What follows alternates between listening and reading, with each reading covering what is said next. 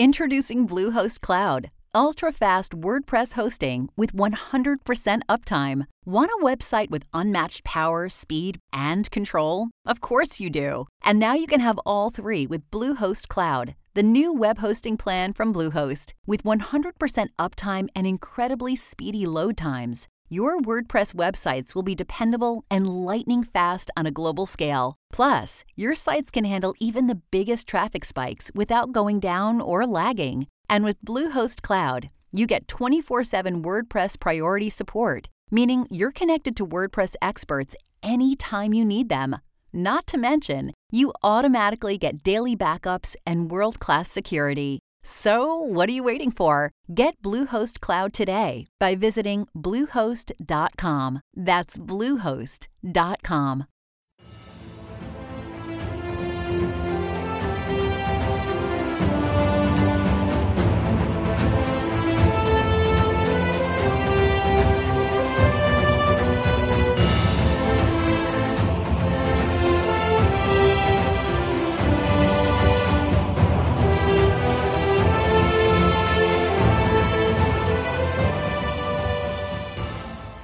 According to the website at edgarcayce.org, Edgar Cayce was the most documented psychic of the 20th century.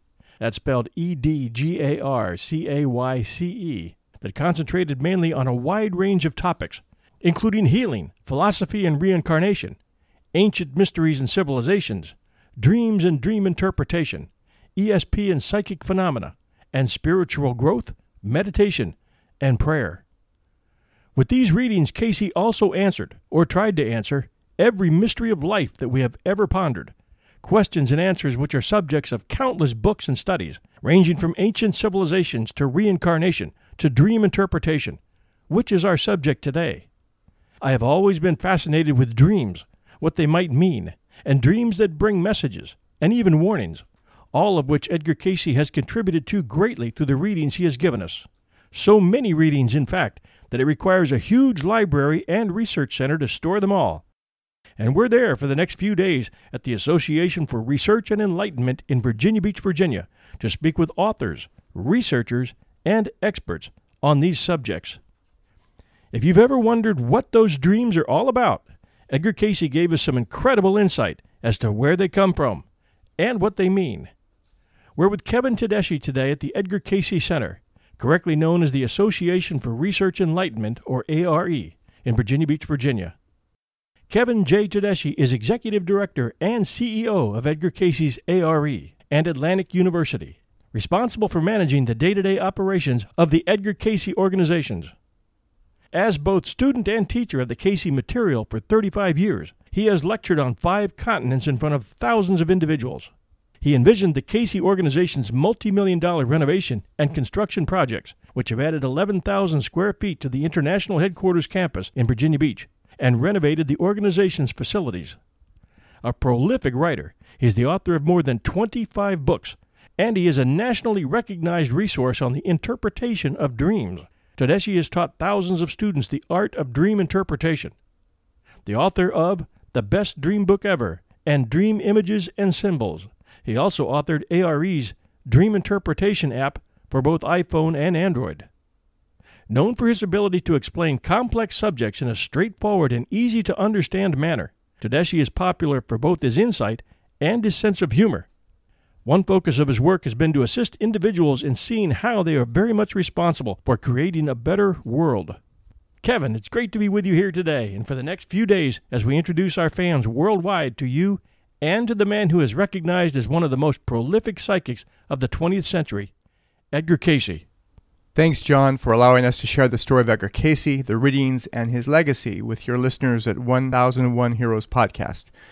Kevin, in our first Edgar Cayce interviews episode, Ancient Civilizations and Mysteries, Don Carroll told us a little about Edgar Cayce's background, but we purposely saved some of the larger questions for you.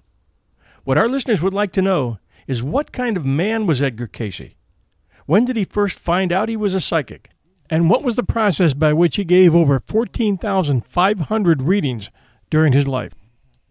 Well, Edgar Cayce was born on a farm in Hopkinsville, Kentucky in 1877. Uh, he passed away in Virginia Beach, Virginia in 1945. And for 43 years of his adult life, uh, he was able to give readings.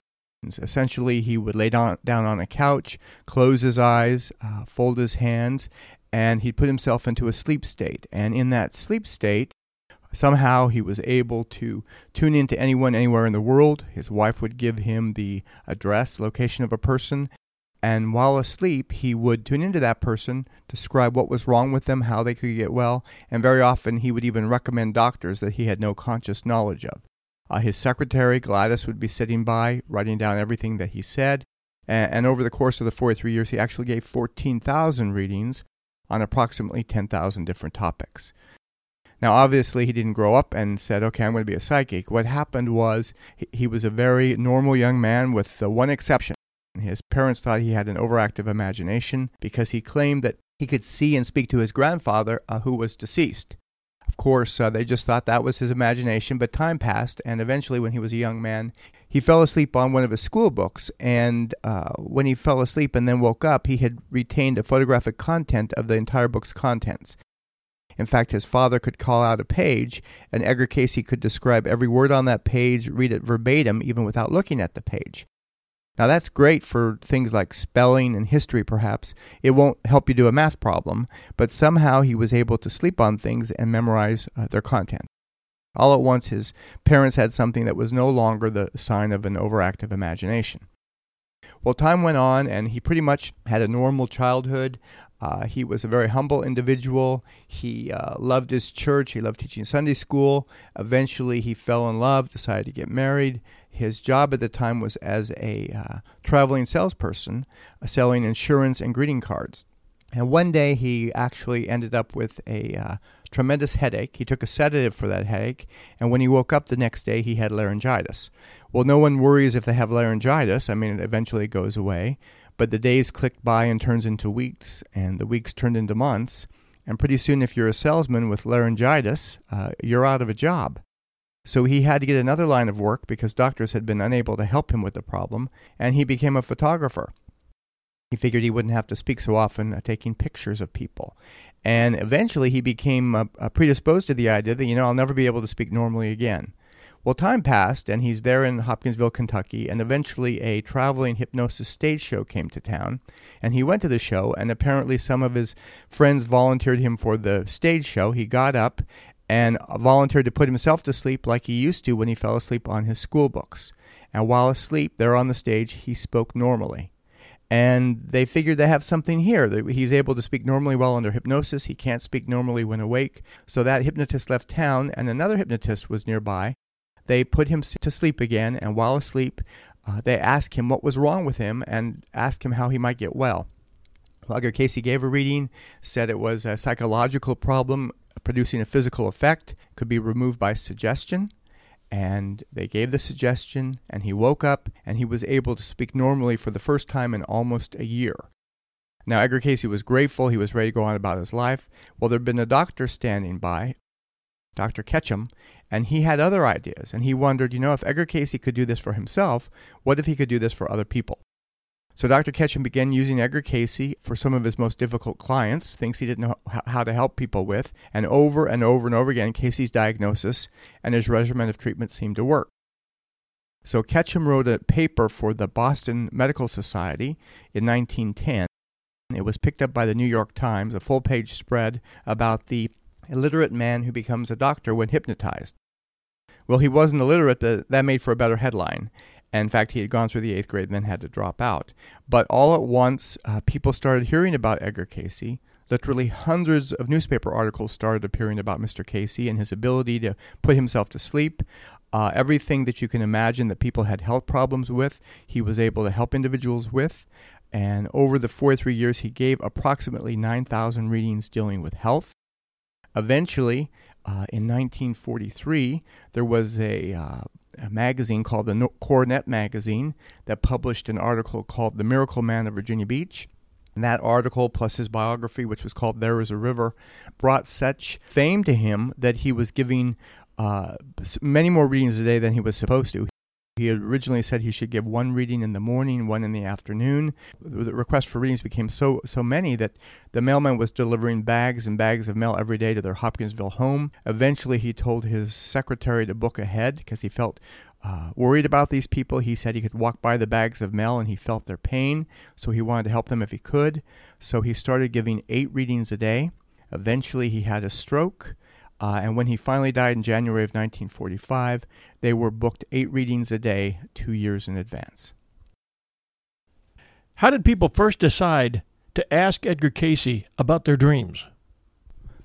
Well, for many years, the uh, focus of the readings was, of course, health. People had health problems that they couldn't get help with elsewhere, and Edgar Cayce was often seen as the last resort. But in 1923, an individual asked uh, for a horoscope reading. He wanted to see how his uh, a- astrology a- affected his life. And during that reading, Cayce gave the uh, interesting statement that many of the same things that were occurring in this individual's life had occurred at a similar pattern in the past when this individual had once been a monk. Uh, and that reading opened up the entire door of other topics such as reincarnation. And from then on, people ask all types of questions. There could be things such as business advice, child rearing, ancient mysteries, personal spirituality, psychic development, how to improve your relationships, and dream interpretation. And really, the uh, individual who was most interested in dream inter- interpretation was Morton Blumenthal. Uh, Morton Blumenthal was a young Jewish stockbroker. He's the individual who built, built the Edgar Cayce Hospital in Virginia Beach, Virginia.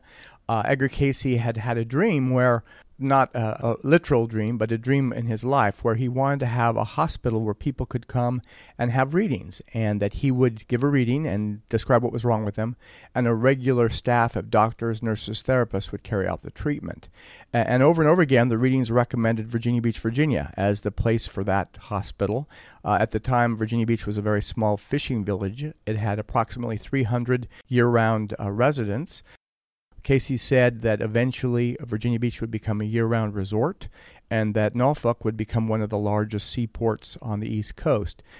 Uh, at the time, this was science fiction. Today, that's fact. Virginia Beach is actually the largest city in the state of Virginia with almost half a million people. Anyway, so one of the uh, questions that Morton found that he really was interested in was in this topic of dream interpretation. Now, one of the funniest dream interpretation readings is, is one of Morton's. Uh, Morton had this dream where he was in New York. Uh, there was a knock on his door. His maid went to answer the door and opened the door, and there was a very distinguished looking elderly gentleman with a white beard and a briefcase, uh, looked very wealthy. And the maid announced that God had come to New York for a visit. Morton got very excited. He saw God standing there like a professional businessman. He ran to the door, gave God a hug, thanked him for coming to New York, and uh, suggested that he give God a tour around the apartment. And as he's giving the tour, all at once Morton realizes that in the living room, he's left his liquor cabinet open. And he thinks to himself, you know, maybe I should avoid the living room. And then he thinks, well, no, God knows everything, so I'll just show him. So he walks into the living room, points out the liquor cabinet, and says, uh, This is in case of sickness. And God says, You are very well prepared. And that was the end of the dream. Well, Morton Blumenthal fired off that dream to Virginia Beach and asked Edgar Cayce, What's that all about? And Mr. Cayce, asleep on the couch, said it really has two two meanings. One, that the divine will come to each and every one of us in the way that we can best accept the divine. So in Morton's case, it was a distinguished Jewish businessman. And the second uh, meaning was that the divine will accept each and every one of us in spite of our frailties. Uh, and over the years, people, housewives, students, business professionals, individuals from all walks of life, got dream interpretation readings. And Cayce uh, helped people really work with their dreams. It was the first individual outside of therapy uh, to find uh, meaning in dreams. Cayce said that dreams really give us insight into every area of our life, physically, mentally, and spiritually. Can you give us an example of physical, mental, or spiritual dreams? How they differ?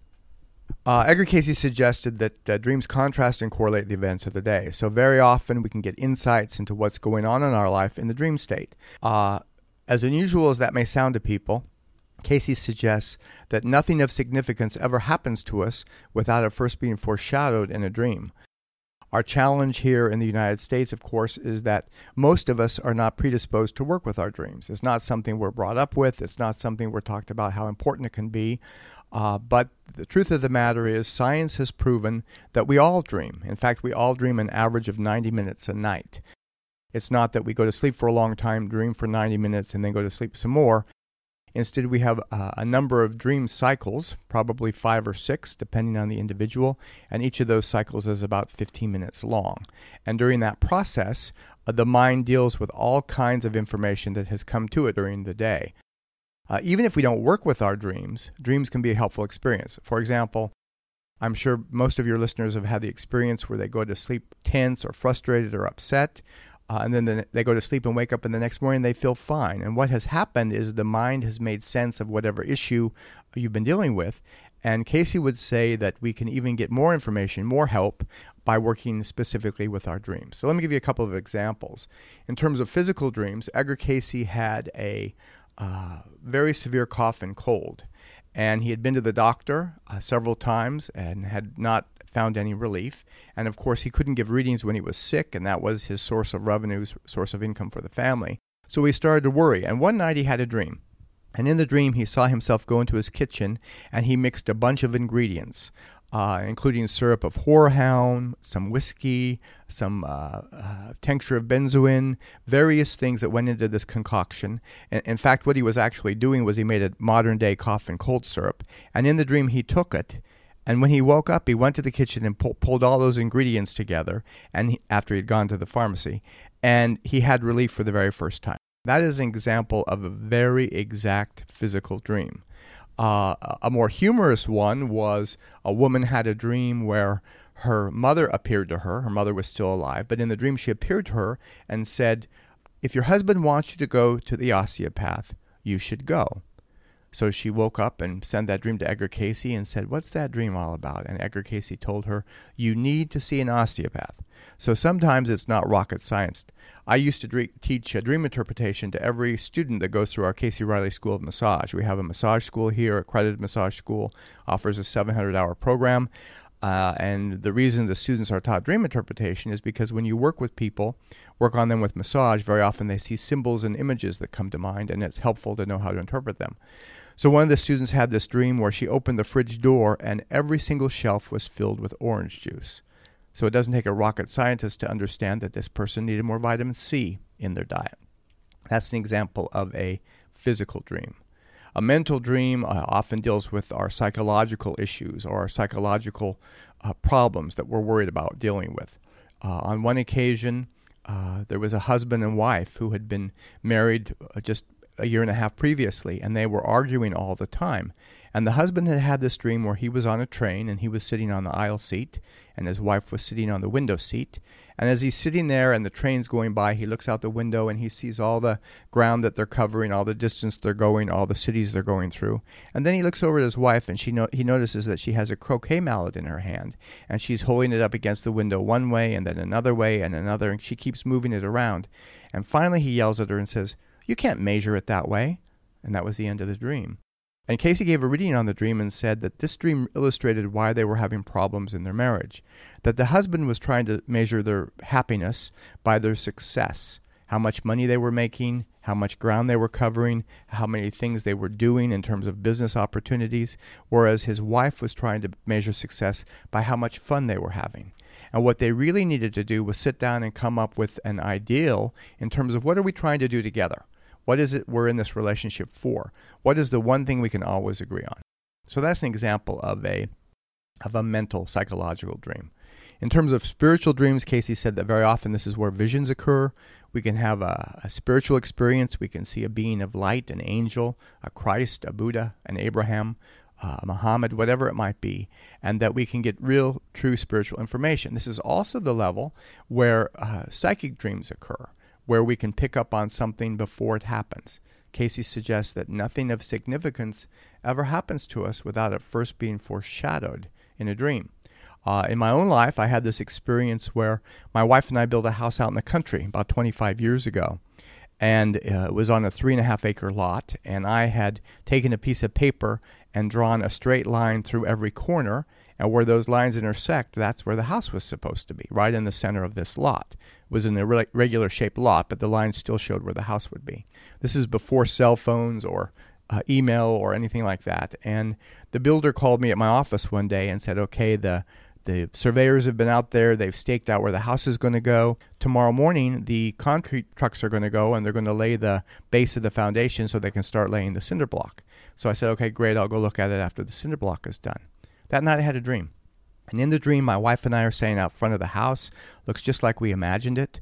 I walk into the front door. It looks beautiful. And as we're standing there in the entryway, all at once I hear this chewing sound, like a heavy chewing sound, chewing, chewing, chewing. And I thought, what is that sound? And I walked to the back of the house where the kitchen is, and I looked out the back window. And in the dream, the neighbors behind us had some horses. And the horses had their head over the fence, and they were eating off of our back porch. And that was the end of the dream. And I woke up and I thought to myself, if I have three and a half acres, and the neighbor's horse is sitting its head over the fence and eating off my porch, the house is too far back to the property line. And I ran out, drove out to where the, the uh, house was being built, and the surveyors had made a mistake, and they had put the house 50 feet back further than it was supposed to be. Because there's no cell phones, I uh, hurried to the 7 Eleven and I called the contractor. I said, Stop the trucks. They've surveyed the house wrong. And it, it avoided a very serious problem, uh, all from a dream. I've been looking forward to this interview for a number of reasons, Kevin, because dreams are a subject that intrigues me, a lot more so since the dream I had a few years ago that warned me of a terrible accident the day before it happened. It's a personal story, which is rare for my podcast, but since you might be able to shed some light on this through Cayce's readings, this seems like as good a time as any to tell it. A few years ago, I signed up to go on a cattle drive out in Utah. I've always enjoyed riding, and as a kid, my heroes were Western heroes, so I rode horses whenever I could. But I'd never gone on a cattle drive. It was a five day trip driving a herd from their wintering area north to summer pastures in Utah, and it was day one. Pick your mount, gather up the herd, and start them up the trail. It was a full day. I'd brought my sore back along for the trip, underestimating how bad it would become with a mountain bred horse under me and opted to help the owner break down the camp on day two and move it by truck 15 miles north to the next campsite. That night we were camped in a cottonwood grove, and I enjoyed coffee by the fire before turning in around 9. Sometime in the middle of the night, I had an intense dream that woke me up in a sweat. What was unusual was that I remembered every detail in Technicolor, and I rarely remember dreams at all. In the dream, I was just about to start my car when my dad, who in real life had passed away seven years before, climbed into the passenger seat. The next thing I remember, I was driving my car along an interstate bordered with trees when Dad switched seats with me and was now behind the wheel. He then lost consciousness, and the car veered wildly off the interstate to the right and was headed for the trees at a high speed. I felt a huge surge of panic and tried to grab the wheel, but his frame was preventing me from getting control of the wheel. I was powerless to prevent the car from hitting the trees and what looked like certain death. At that point, I woke up sweating. I knew without a doubt that the dream was meant to tell me something, but I didn't know what. I helped break down the camp that morning, loading the camp gear onto the 30 foot trailer along with two spare horses, and we headed north on the Utah Highway. It was a wide four lane with no medial strip. We needed gas at one point and water, and the driver, who was easily in his 70s, put on his turn signal and stopped to make a left turn, allowing a few southbound cars and trucks to pass before pulling the trailer across the two lanes and into the gas station. The last car passed, and I could plainly see two motorcyclists approaching as well. So I was shocked when he stepped on the gas and proceeded to make his left turn immediately in front of the approaching motorcycles. I shouted, Stop! But in the two seconds it took him to pull out in front of them, there was no reversing the situation. I watched helplessly from my passenger seat as the bikers, having no option but to ditch, crashed into the truck with sickening thuds, one hitting the tires just to the rear of my door, the other hitting further back.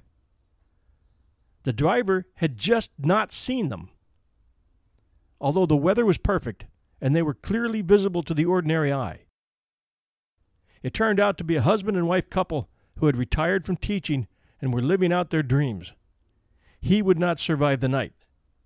She would require massive operations, but she did survive. Which brings me to the question what did Cayce tell us about dreams being premonitions? And how was it that my father was able to warn me from the grave that something was about to happen? He was no longer with us, yet he knew something terrible was about to occur, and he was trying to warn me. Well, let's talk about, uh, first of all, that Cayce said that very often we have psychic dreams because to be forewarned is to be forearmed. In terms of how your father knew about it, uh, we really have to talk about the Akashic Records for a moment. Cayce said the Akashic Records were an etheric uh, database that surrounds the earth, and that somehow these records keep track of a soul's journey. They keep track of the soul's past. They also keep track of a soul's probable future. And in fact, Cayce suggests that very often we dream about our future before they happen. What happens is that our subconscious, our superconscious mind thinks, okay, if John does this, this is the outcome. If John follows this line of thought, this is what's going to happen.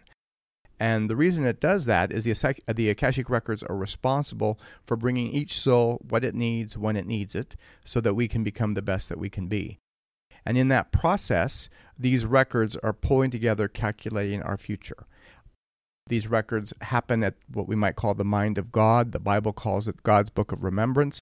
As unusual as it sounds, probably most of your listeners have heard about the phenomena called a near death experience, where someone uh, almost dies, and during that process, they have a life review where they tune into everything that happened to them at this point, and then they're somehow uh, they somehow survive and uh, come back to life. Uh, that life review is really the individual tuning into his or her own akashic record. So I think what happened was that your father in the spirit plane was able to see the uh, unfolding future that was presenting itself toward you and was able to give you uh, a warning in the dream state.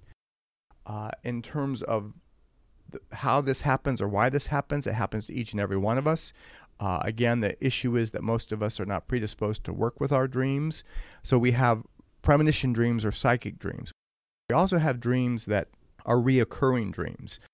One of the dreams I've often heard um, from audiences or something like that uh, an adult might have a dream where they're back in high school and the teacher's passing out a test uh, that day and they didn't know there was going to be a test that day and they have some level of anxiety. Or they go to their hallway locker and they don't remember the combination and there's some level of anxiety. Uh, what that means is not that we have unresolved issues from high school, but that what happens is something's going on in our life where we don't feel prepared for something. And so, what occurs is the soul looks for a, a, period in our own soul history when we didn't feel prepared for something to bring to our awareness the fact that something is about to occur again. The same kind of thing is about to occur again. And it goes back to a high school experience because we can remember that. That phenomena is actually also why past life dreams occur that the soul sees, okay, we're about to have a similar relationship, we're about to have a similar challenge at, at, a job, we're about to have a similar challenge with our finances, and the soul mind looks for a period in the soul history when a similar pattern occurred, and we dream about a past life. Not to make us feel uh, important about a past life, not to make us believe in reincarnation, but instead to bring to our awareness that some similar pattern is about to occur. Uh, again, all this is tied in with the idea that to be forewarned is to be forearmed. The more information we have uh, with us uh, at our disposal, the better able we are to make certain decisions.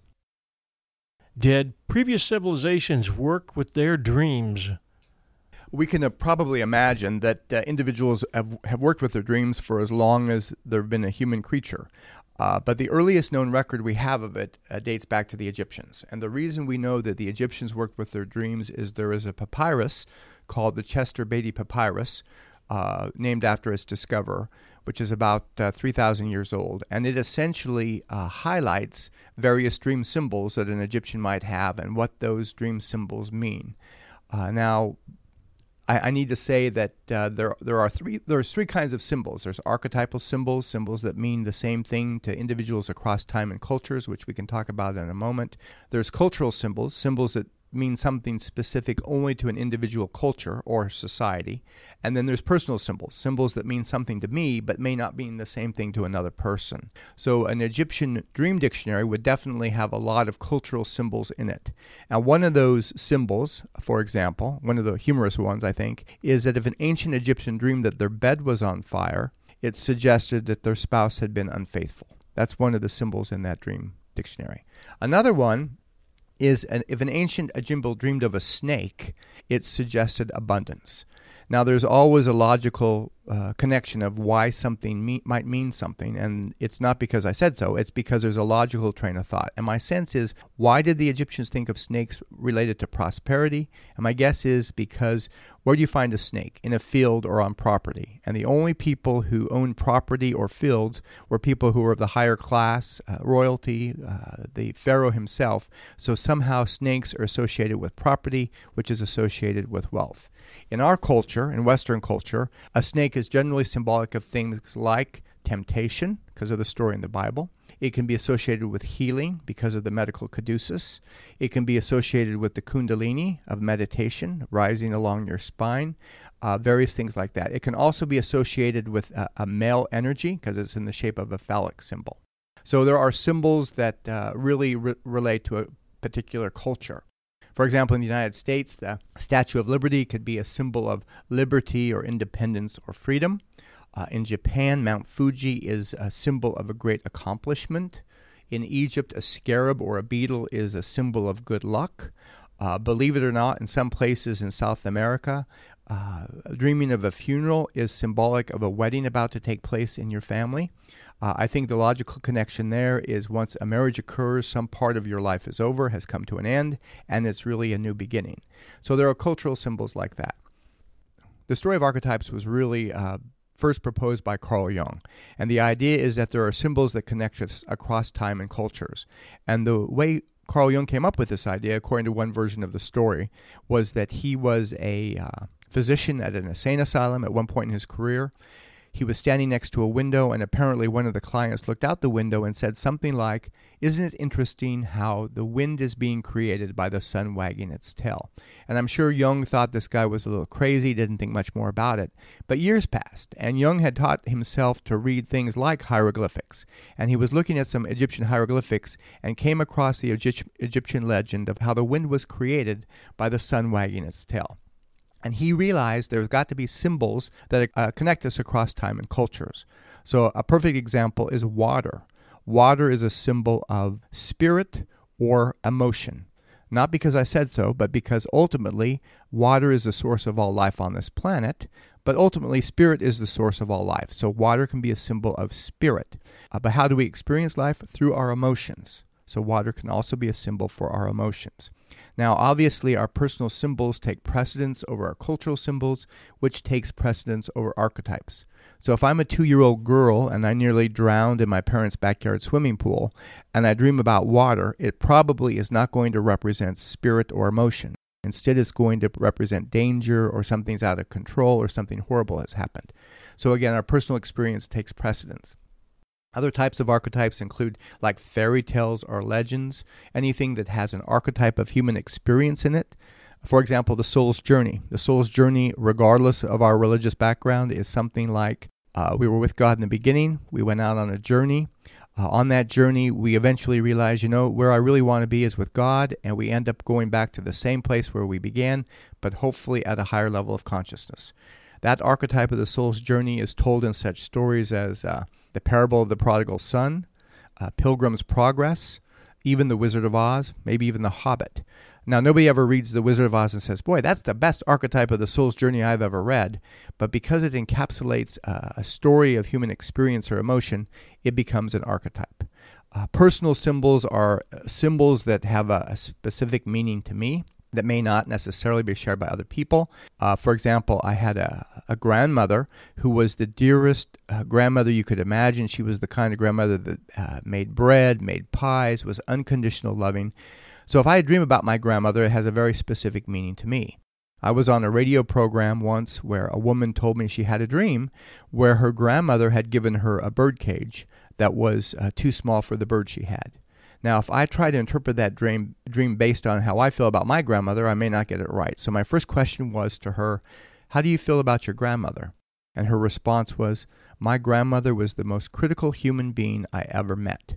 And so my feeling from the dream was that her grandmother had constantly belittled and encaged her with smaller thoughts about herself, and she had eventually outgrown her grandmother's criticism of her. So again, three kinds of symbols. We have personal symbols, we have cultural symbols, and we have archetypal symbols. And the earliest known history of dream interpretation we have dates back dates back to the Egyptians. How can we improve our lives by being aware of our dreams and monitoring our dreams? What I often recommend people do is to just start keeping track of them. Uh, every morning when you get up, try to remember anything that comes to mind. What we don't want to do is try to remember the whole story. Just start writing down whatever quickly comes to mind. I remember thinking about work, or I remember dreaming about my brother, or I can see the color orange, and just start re experiencing the dream on paper. And although at first it might seem hard to remember, with practice, it becomes a lot easier. When I first started out, I had a really hard time remembering my dreams, but after a while, some mornings I was writing for more than a half hour. So I think it just comes with practice. If we try to remember our dreams and nothing comes to mind, uh, some of the uh, simple things I recommend are uh, change your routine, uh, set the alarm for a different time. Keep a piece of paper uh, in the bathroom with a pencil. So if you get up to go to the bathroom, you can jot down whatever you might remember. And if you try all those things and it still doesn't work, one of the things I recommend is writing out a question. Cayce said that you can specifically write out a question, dream on that question, and get answers to questions. And I've done that many, many times. I've gotten some amazing results.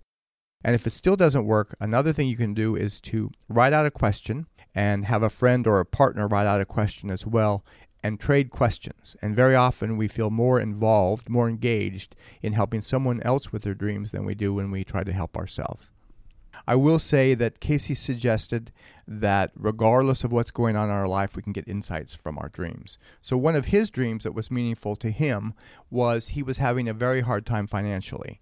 Uh, sometimes when we talk about topics like holistic health or meditation or reincarnation, uh, our family might look at us kind of askew, like, boy, that's really unusual. Well, imagine what Edgar Cayce went through 75, 80, 90, 100 years ago when he was talking about the same topics. And very often he was having a hard time finding people who wanted readings, and as a result, result he often had financial challenges. This is a dream he had. He had a dream that he was in Paris. Uh, and at the time, we can imagine that Paris probably would have been a very expensive vacation. And he was uh, walking down the Champs Elysees. And just to give background inf- information, the Champs Elysees would have been one of the most expensive shopping districts in the world. And he was walking next to the Duke and Duchess of Windsor. Well, back in the 30s, the Duke and Duchess of Windsor would have been known as being a very wealthy uh, couple. He was the former King of England.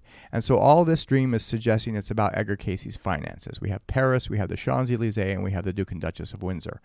And in addition to those three, they were walking with Jesus. And as they're walking along the Champs Elysees, all at once Edgar Cayce sees a sidewalk cafe. And he says something like, You know, here we're in Paris, there's a great cafe. Maybe we should sit down and have a glass of champagne. So they sat down, had a glass of champagne, had a great conversation, apparently. And when they're finished, the Duke and Duchess get up and start walking away. And Mr. Cayce's sitting there with Jesus. And all at once, Cayce realizes that he's uh, essentially invited everybody for champagne, uh, and he feels inside his pocket and he has no money. Well, he starts to get really nervous, and I guess he doesn't feel comfortable asking Jesus to borrow money, so he just sits there. And all at once, Jesus starts to laugh, and he asks the question, Cayce, Am I going to have to send you out for a fish too? Now, the reason that was meaningful to Mr. Cayce was he had read the Bible once through for every year of his life, and there's the story in the book of Matthew of how the apostles got into the town of Capernaum, and when they got there, uh, they were told they had to pay a tax to get into the town. You had to pay a tax to enter the town. And they had no money. So Jesus sent two of the apostles to catch a fish, and the first fish they caught had a coin stuck in its mouth, and it was the exact amount they needed to pay the tax. So the dream was essentially telling Cayce to have faith and everything he needed would be provided. So I think that sometimes dreams can give us uh, another perspective of what's going on in our life, give us encouragement, help us see things uh, in another perspective. Because sometimes we get so bogged down in our issues, issues and challenges that we don't really know uh, what to do next. What did Edgar Cayce tell us about premonitions and ESP? Well, any kind of premonitions or psychic ability is actually uh, a natural attribute of the soul. Cayce would say that uh, our psychic ability is just one more ability we have uh, that is non physical. Somehow, the ability to tune in to thoughts and ideas. Uh, and I, I, know, for example, that many of your listeners have probably had the experience where they're driving somewhere and all at once they think, wait a minute, I've already driven here. Or they're having a conversation and they think, wait a minute, I've already had this conversation. And we have an experience called deja vu. Well, most often, deja vu experiences are essentially a fragmentary dream recall. Remember, Cayce suggested that nothing of significance ever happens to us without being foreshadowed in a dream. We actually dreamed about something before it occurred, and because we're not keeping track of our dreams, we don't remember that that's what happened. But as we're going through the experience, we think, wait a minute, uh, something's going on here, and that's what deja vu experiences are. So we have all kinds of psychic ability like that because it's tuning into things we already knew that was going on. The mind is much more powerful than most of us ever realize. Uh, for example, now this is from science, this is not from Edgar Cayce, this is from science. Science has proven that of the 100% of the data coming to you, uh, the conscious mind filters out more than 95%. Now that sounds high, but you don't feel the floor under your feet unless you start to think about it. You don't feel the bottom on your chair unless you start to think about it. You can't feel your shirt on your body or your glasses on your nose. You don't hear the sound of the heating and air conditioning system. You don't see the intensity of the light. You can't hear the breathing of your neighbor if you're sitting next to someone. So all this data is coming to your mind, and your mind filters it out, thinking this is irrelevant. But it's not lost, it's actually stored in the subconscious mind. And what happens when we sleep is all that subconscious information and, and input, uh, the things we just briefly heard, the body language we witnessed, all that comes to the forefront in our dreams and gives us much more data to make decisions with. Uh, in fact, that phenomena that occurs with the subconscious mind is why, under hypnosis, most of us will remember something that went on during an experience while hypnotized than we're aware of consciously. I'm aware that Cayce did a lot of readings on Atlantis. Absolutely. Uh, over the years, when he gave people uh, information on possible past lives, he gave almost a thousand references to Atlantis. And according to Edgar Cayce, the Atlantean civilization uh, really began about 100,000 years ago. Atlantis is where the remnants of Bimini are now. Bimini would be the uppermost mountain ranges of Atlantis. And that for a long time, the people were very much interested in self improvement, uh, interested in uh, under, uh, discovering their relationship to the divine, uh, interested in helping one another. And then through a period of years, things started to change. And one segment of society became more interested in themselves, in bettering themselves, getting more uh, finances, let's say, having more power. And another segment of society still became interested in the old ways. And this is when Cayce refers to the sons of Belial and the sons of the Law of One, two, two various segments we might think of those segments as their political parties. And eventually, because of that uh, breakdown in society, uh, there occurred a destruction. Cayce said the first destruction of Atlantis uh, happened about 50,000 BC uh, when the Atlantean continent was broken up into islands due to earth changes, uh, changing weather patterns, whatever it might be. And that really caused the society to start over somewhat. Uh, there was a second destruction about 28,000 BC, and a third destruction about 10,000 BC when the remnants of the islands of Atlantis were sunk. And that's actually, according to Cayce, that the that 10,000 BC uh, destruction is the one that Plato refers to. The idea here essentially was that the Atlanteans became more focused on their technological achievements. Their, uh, they thought, thought themselves better than any other society in the world. They were very egocentric and because of that, they eventually destroyed themselves. It wasn't that the divine somehow wiped them out, it was the two factions went to war. One of the fire crystals, which helped to fine tune their energy, according to Mr. Cayce uh, exploded. Uh, and that caused all kinds of havoc and problems. Now, obviously, much of this story is is sounds like science fiction, but what we might learn from it is that whenever we become so self-centered that we forget about the needs of others, or that we instead focus on technology rather than our connection to the divine. I think the readings would suggest that somehow we're getting off track.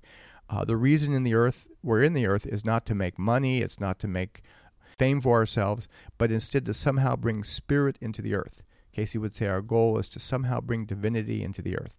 And we will keep coming back here until we've done that. That's why we're here. Our goal is somehow to bring help, service, spirituality to help one another. And that's what we should be about. The name Amelia Earhart has been in the news quite a bit lately. Did Cayce do any readings on her disappearance in 1937? Well, uh, as your listeners may know, Amelia Earhart disappeared just before her 40th birthday. Uh, the Coast Guard last, lost track of the plane on July 2nd, 1937. Uh, and interestingly enough, three days later, when the search was underway, a friend of uh, George Putnam, who was uh, Earhart's husband, uh, asked for a reading from Edgar Cayce to see if he could locate them. Cayce said that they had survived the crash, that they, they were on an unmanned island, that there was no food and no water, that uh, Amelia's uh, co pilot was not doing well, that Noonan had almost died during the crash, but Amelia was still alive, and he gave directions of where they were. He said they were located about a 100 miles northwest from where they were supposed to be, and that they were still alive. Well, time passed, and uh, eventually, I believe it was on the 18th of July, that they called off the search. The Coast Guard couldn't find them. And a number of days after that, a couple weeks later, Edgar Cayce gave another reading and said that George Noonan had died first and that Amelia had lasted until the 21st, so she was actually alive three days after they called off the search. Uh, and then they were both on this island and that's what had happened to them. So they had survived the crash. They were about 100 miles from where they were supposed to be. There was very little food or water on the island, and they had essentially died because of the elements. Did he give the coordinates, and have we ever searched that island? ARE has never searched that island. All I can tell you is that Cayce said they were about 100 miles northwest from where they were supposed to land for refueling, and that, of course, was Howland Island. Whether or not that's what actually happened, uh, hopefully time will tell, but that's what Cayce said, about 100 miles northwest of Howland Island. In terms of history, was there anything that Cayce said then that people said was far fetched that is now widely accepted today? Let me give you a couple of examples. Uh, during the 1930s, on three different occasions, when Edgar Cayce was talking about ancient Egypt and a number of things that had been occurring in Egypt, he casually said on three different occasions that over time the Nile had changed its course and at one point in history had actually emptied to the west and emptied into uh, the Atlantic Ocean. Well, at the time, of course, that was science fiction.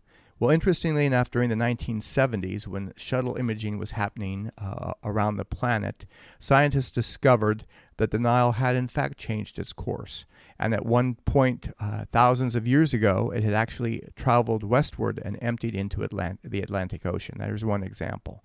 Another example, when he was talking about uh, the times of Jesus, he talked about a Jewish sect called the Essenes, who had a, uh, a community along the Dead Sea Edgar Cayce talked about how the Essenes were men and women in community. Uh, scientists, uh, religious scholars knew very little about the Essenes. They thought they were a monastic sect uh, made up of men mostly, who were kind of like monks that went off by themselves. There's, of course, no mention of the Essenes in the Bible. But uh, Edgar Cayce gave uh, dozens of readings about this Essene community and the records they had kept. Well, Edgar Cayce died in 1945, and about 10 years later, uh, actually less than 10 years later, they unearthed a community at Qumran and they found, uh, of course, the Dead Sea Scrolls. They also found that at the Dead Sea there was a community of monks, and in the cemetery they found bones of men and women. So Edgar Cayce somehow had tuned into this community and the records they had kept many years before uh, science had discovered it to be true. What kind of programs do you have going on here at ARE? Well, uh, we're known for our conferences. We've actually done conferences in Virginia Beach uh, since the 1930s. We have year round conferences. Uh, generally, we have two a month, so people come from all over to participate in one of our conferences. It can be on many topics, whether it's ancient mysteries, personal spirituality, intuition, hypnotherapy, uh, you name it, we have a conference on it. Our most popular conferences are usually our Ancient Mysteries Conference in October and our annual Membership Congress, which occurs in June if people can't come to Virginia Beach, we have online programs for whatever you might think of. We have over a hundred programs on YouTube on a variety of topics. We also have mentored groups that we do online. We also have a university, an accredited university, Atlantic University, that offers an accredited master's degree in t- transpersonal psychology and an accredited master's degree in leadership. And if people don't want uh, to get a master's degree, but they're still interested in long- online learning, we have a variety of programs they can take as well just for their advanced learning enrichment. We have a program that teaches people how to be a massage therapist through the Cayce Reilly School of Massage. It's a two semester program. People come to Virginia Beach, learn massage, massage therapy. We've actually graduated more than 2,000 uh, graduates from 20 different countries in massage therapy. So we have lots of conferences, lectures, workshop, educational opportunities online at edgarcayce.org. You can find information about many of these programs as well as some of our online offerings. Kevin, tell us about your most recent book. Uh, my most recent book is called Contemporary Cayce, and uh, I co authored it with Henry Reed, a psychologist. And our desire was to write a book on 24 major topics in the Edgar Cayce readings uh, that really described those topics but had no Edgar Cayce readings in them. Uh, some people say that for them, the Edgar Cayce readings can be challenging to understand, challenging to learn. So we wrote this overview of 24 topics everything from Akashic records to reincarnation to understand our relationship with God to psychic ability to reincarnation, you name it. And uh, basically, it's just an overview of the Edgar Cayce material in easier to understand language. And in addition to that, uh, Henry Reed did a really good job at paralleling those topics with modern scientific discoveries and how over and over again Cayce continues to be on the leading edge discovering discoveries about ourselves. Give us just a few examples without giving away the book. There's so many possibilities with this one. Let me just give two two that are pretty straightforward. One, in terms of diet and health, uh, Edgar Cayce was giving readings on diet and health, talking about uh, the importance of attitudes and emotions uh, in our lives. He was talking about the importance of not eating too much red meat, of somehow eating more vegetables, of somehow having plenty of exercise. Uh, that thoughts and things that we think really have a great deal to do with what happens to our physical body. When Edgar Cayce was giving those readings to uh, very much a meat and potato society that did not think there was any connection with our relationships, uh, that we shouldn't eat when we're anger, all kind, angry, all kinds of things. All of that basically has become scientific fact. So obviously, the information Cayce gave on diet and health, and how the things we put into our body, and the thoughts we think, and the things we do, all combine together to make us who we are, physically, mentally, and spiritually. That is definitely one one aspect to it. Uh, another piece of that would be that uh, there's more to us than a, a physical body. There seems to be more and more scientific research suggesting that the mind has capabilities apart from physicality. And whether that is that uh, there have been scientific studies that seem to suggest that the mind uh, can do such things as remote viewing, that somehow we can tune into something at a distance and tune into things going on there. Maybe many of your listeners don't know that during the 1960s, the CIA had a program called Stargate, where they employed psychics to tune in remotely and see what was going on in other parts of the world, and had some very interesting experiences. So that happens in a variety of ways, whether it's our psychic ability or us somehow uh, tuning into someone when they're in need, a child, let's say, or somehow our mind being able, through such things as biofeedback, to control our, our body temperature, our blood pressure, our heartbeat, uh, or the power of meditation, that there's much more to us than a physical body. I understand that Edgar Cayce started study groups that explored a book called Search for God. Can you talk about that program a little bit? Sure. Cayce suggested that one of our goals as an organization was to bring together people from all walks of life uh, in really ecumenical spiritual discussion groups. His his desire was to bring together the religions of the world and talk about things like prayer and meditation and cooperation and love. And so we have uh, study groups all over the world that meet in individual homes mostly. We also have online study groups.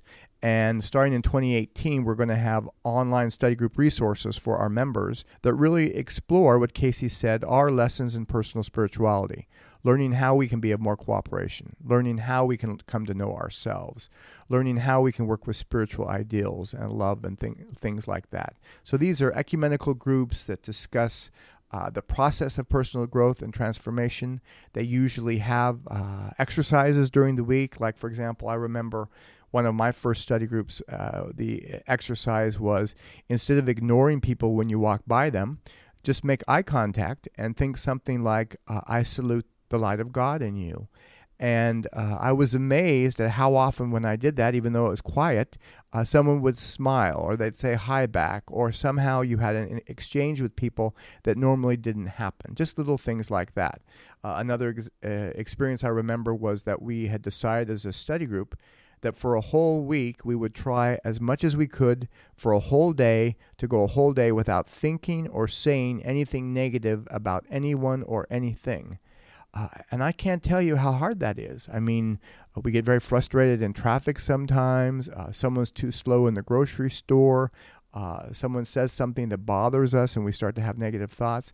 Uh, so that was definitely an experience where you had to start over, over and over and over again to really try to go a whole day without having a negative thought about anyone or anything.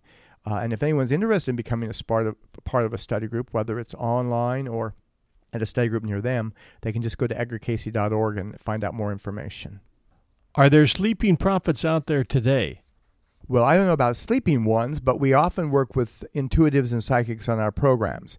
Uh, one of the things we do here is help people learn how to work with their own intuition. So we often have psychic programs where people can come and learn from a professional psychic and then practice on each other. And so what we do have here is we have a list of intuitive psychics who have been on our program who are helpful, hopeful, and positive. Uh, through the 35 years I've been on staff here, I've met lots of psychics, uh, lots of people who try to help one another with psychic ability. So I think definitely people can get a psychic reading and they can definitely learn how to work with their psychic ability. Tell us a little bit about the Association for Research and Enlightenment, what they do, and how they help people all over the world. ARE is the organization that Edgar Cayce started in 1931, and today we're actually a membership organization where people can become a member of ARE and receive our magazine. They can receive our online resources. Uh, in fact, a lot of people don't know this, but all of the Edgar Cayce readings have been computerized. So in your own home, you can actually have access to all 14,306 readings when you're a member of ARE. Uh, the two things that I think ARE really uh, excels at are education all kinds of aspects of education, whether it's body, mind, or spirit, and creating community. We have all kinds of community activities, whether it's our conference programs, our annual membership program. We have an ARE camp in the western part of the state that offers programs for youth, for families, for young adults, and for uh, adults. We have the Cayce Reilly School of Massage. Lots of people become a part of that community. We have the study group program that people become that part of that community. We have our higher education Atlantic University community. So we excel at creating all kinds of community, uh, professional researchers, people interested in intuition, whatever it might be, and education. Uh, in addition to that, we have a number of service programs. I think our most popular service program is our prison program. Uh, every a year, we send out between 12 and 14,000 books to inmates for free, spread entirely by word of mouth inmates write in and they say, you know, I want to learn more about meditation. I want to learn more about helping to transform my life. I want to learn more about helping other people. And the thing that is so amazing about this program is the testimonials we receive back, where people might say something like, you know, I went into prison blaming other people. I was angry at someone else. And now I realize that I had a very strong hand in creating my own life. I want to do the best I can to help other people. I've turned my whole life around. So the prison program is definitely uh, help to people in changing lives. Uh, we have members all over the world. In fact, we have Edgar Cayce centers in 35 countries. And the great thing about ARE membership is no one's ever turned away. So even though it's only $59 a year to be a member, if someone wants to be a member but can't afford the $59, we will give them a membership. So every year we give away between 600 to 1,000 memberships to people who are interested but just can't afford the fee. Uh, ARE membership is as close as your mailbox, your computer, uh, and we do ARE activities throughout the country conferences, uh, get togethers, inquirers meetings, study groups. So it really is a very active, thriving organization that is now celebrating its 86th year. Kevin, I'd like to thank you and all your staff here at the Edgar Cayce Association for Research and Enlightenment for the warm welcome you've given to 1001 Heroes and the terrific insights you've shared with regard to Cayce's readings. John, thanks so much for having me on the program. Thanks for joining us at 1001 Heroes, Legends, Histories, and Mysteries. It seems like we've covered everything in the past few months tornadoes, sharks, ancient mysteries, dreams, the battles of Midway and Guadalcanal, Bigfoot, the Lost Colony, Bonnie and Clyde, astronauts and aliens. But we're just getting started, so fasten your seatbelts. I look at our numbers every night, and every time I look, our listener count is going up, up, and up, all thanks to you, and you're sharing our show with others, letting them know about our shows. The reviews you send for both 1001 Heroes and 1001 Classic Short Stories are heartwarming and very much appreciated. Here's a few. Best one, says T1980 on July 11th, just a couple weeks ago. I love it, fun and educational. This one by OK. Great stories. Interesting and educational. Keep 'em coming. Thanks. This one from Patrick. Entertaining and educational. Whether driving in the car or doing chores around the house, 1001 is my go to podcast for some time riveting, always informative entertainment. Thank you, Patrick. This one from Death from Above. Riveting. What a fantastic podcast. Absolutely riveting. I am officially addicted. And this one from Chris. Great history. Absolutely the best historical storytelling. This is my go to podcast fun, interesting, and educational. John Hagedorn really gets it right. Even the ads are fun to listen to. The reviews come from Apple Podcasts. Anyone with an iPhone or iPad who has an Apple Podcast app. They're free at the App Store. It just takes a few minutes to write one, and they are greatly appreciated. 1001 Heroes is listened to in more than 150 countries by folks who enjoy good storytelling and who like to learn. This is your host and storyteller, John Hagedorn, and this is our story.